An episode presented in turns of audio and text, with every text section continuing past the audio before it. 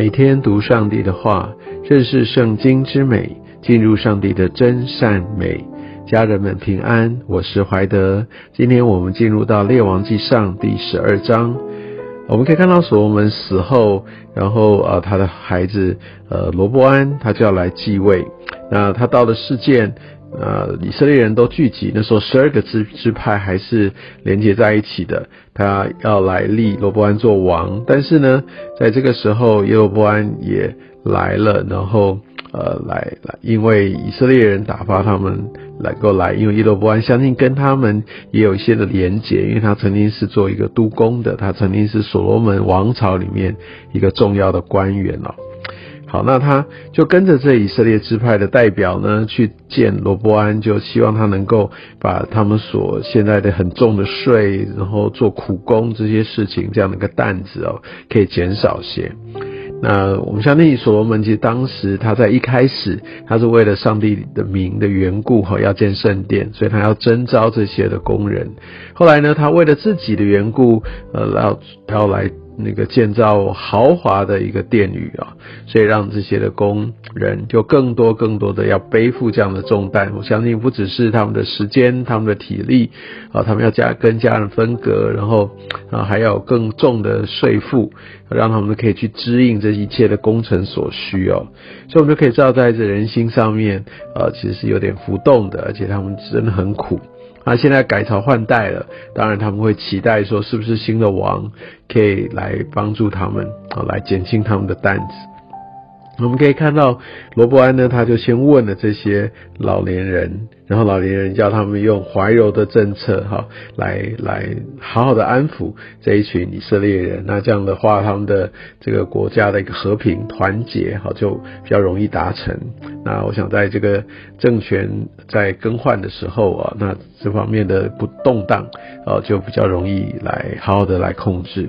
但是呢，王呢，他却去呃，再找一个跟他同才，哈，跟他大概相同年纪的这一群的少年人来跟他们出主意，就这群人就要就鼓动这个呃罗伯安哈，让他。是，其实是在一个皇宫长大的一个好命的孩子，所以他根本不知道民间疾苦哦。相对于叶罗伯安，我相信他也在那边积极的来笼络人心。但是罗伯安呢，他根本不管这些少年人，可能都跟他一起成长，都在一个富裕的环境中长大，所以呃，他们就觉得，所以他要用高压的方式来显明自己是掌权的，显明自己的力量，所以就用这样很粗暴的话要来回复他们。但后来我们可以看到这一群。以色列人啊，除了呃在南边的犹大支派以外，通通都离开了。其实这当然也是要应验神所要成就的。但我们可以发现几件事情哦。第一个，罗伯安他是呃询问了老年人，然后呢听完之后，他又去找了少年人。也许在我们的过程当中，有些时候我们也遇到有一些人来呃问我们的意见，或者我们有些时候也会去分享或者询问别人的意见。但会不会蛮多时候，呃，不管是来找我们的人，或者是我们自己在寻求别人帮助的时候，我们会觉得，哎，这些意见我觉得不对，我不想要听，我不想要接受。特别他如果他比较刺痛的话，那或者我们在呃在陪伴一些人，那他就会总是一直问，一直去寻求，一直问不同的人去，呃，但是直到他找到他想要听的话，他就觉得说，哇，对，就是上帝透过这些人告诉我们说的话。其实，呃，罗伯安有点就是类似这样子，他去找到他自己中听的话，呃，能够说到他心里面那样的一个欲望的话，罗伯安他所想到的都是自己。其实我们可以看到哈，罗伯安他并没有特别的去寻求神到底要怎么回复，他就直接找人去商议。很多时候我们直觉会就找人来商量，但我们觉得找神去祷告，有些时候觉得抽象。啊，所领受到的，又觉得好像，呃，不太确定是不是一定就是如我们所自己解读的。有些时候也觉得领受不到，所以还是找人商议，找人商量比较快啦。但是我们却可以看到，找人商量，其实不管少年人或者不管是呃老年人，其实他们都是有自己的考量，都是人的属地的这种的聪明。怀柔政策只是为了说来巩固人心。你看他们的这样的一个回答当中都没有说要回到过去大卫时代他们的一个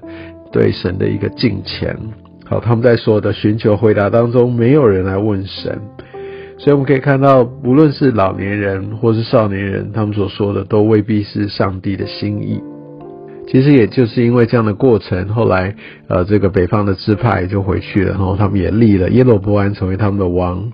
那后来原本他们是要来呃南边要呃来出兵，要来讨伐这些北方，但是我们可以看到这个神人施玛雅就呃给出了上帝的一个教导，提醒他们现在不要这样做，这个内战真的会流太多无辜人的血，要遵着耶和华的命。后来他们就收手了。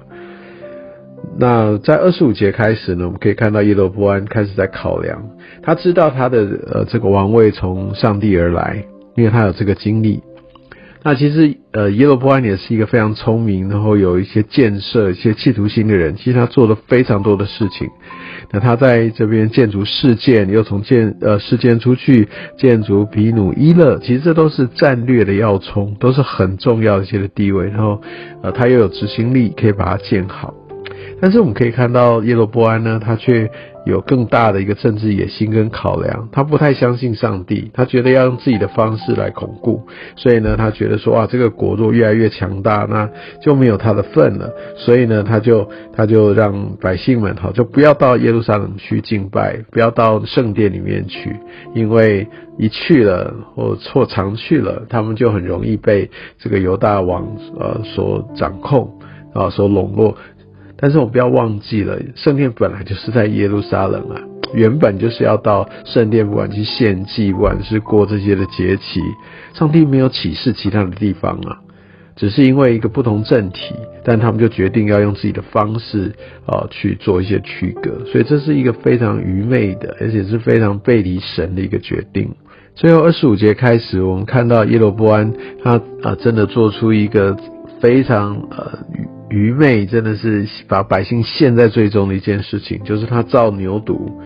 好就跟啊他们说，你不用再到耶路撒冷去了，我哦在那边拜。然后这个牛犊是就是领以色列人出埃及的那个神，其实是跟在出埃及记以色列人他们在摩西在西南山领受十诫时，他们在山下四十天就远离神了，把这个牛犊做出来，其实。跟在这一边讲的一模一样，其实他们不是说要去做一个别的神，他们还是拜耶和华，但是呢，他们用这个牛犊的形状，那这个可能跟当地或者一些异文化的这些的习俗是有关的，代表多产等等。但是上帝明明的告诉他们，就是说你不要为我雕刻偶像，无论他们的心觉得这个这个牛犊是谁。但是上帝不要这样子，因为神是一个灵。当我们有一个偶像的时候，我们这个信仰就被曲解哦。那所以我们可以看到，呃，耶罗伯安虽然哈，他他走走在一个上帝的一个计划里面，但是他并没有抓住上帝的旨意。上帝定义的要可以把国位国位给他兼顾。那但他要守神的一个诫命，哦，他要遵行神的话，但是他拒绝走这条路，他想要用自己的方式来建立自己的呃帝国，所以我们可以就看到他用这样的一个敬拜的一个改变。然后呢，我们就可以看到他怎么样，他又不用呃立位人，所以又是一种另外的一群人来敬拜，让他自己去去献上坛、去献祭等等。我们可以发现，他改变了这个整个的一个宗教的礼仪，他去他去混乱了这个呃甚至这些的节期，所以他用不对的人，用不对的方式，也在不对的时间，试图想要说我在敬拜的是耶和华神，他是靠着。呃，自己的力量，然后用着自己的筹谋、自己的谋略，然后他想要靠着自己，的把自己当做自己生命当中的上帝，这就是一个背离神。所以很多时候我们会呃需要回到我们信仰的本质、敬拜的本质，甚至有一些过去这些的传统礼仪当中，也许有一些呃值得我们去深思的一个核心。无论如何，不是说所有的改变。好像变得比较好，比较方便，这就是对的。我们可以看到，呃，相信在北国，他们要敬拜神比较方便，他们南北都各有一个地方可以可以去献祭。但是，这是真的合神的心意吗？那改变这个节期，其实对他来说，也就是要来更多的笼络，或者是更多的掌控。所以我相信，当我们把自己的需要、自己的利益凌驾上帝，其实这都是一个背离。这也就是耶罗波安所做的事情。愿神使用这一段经历，也来让我们审视我们的生命。愿上帝祝福你。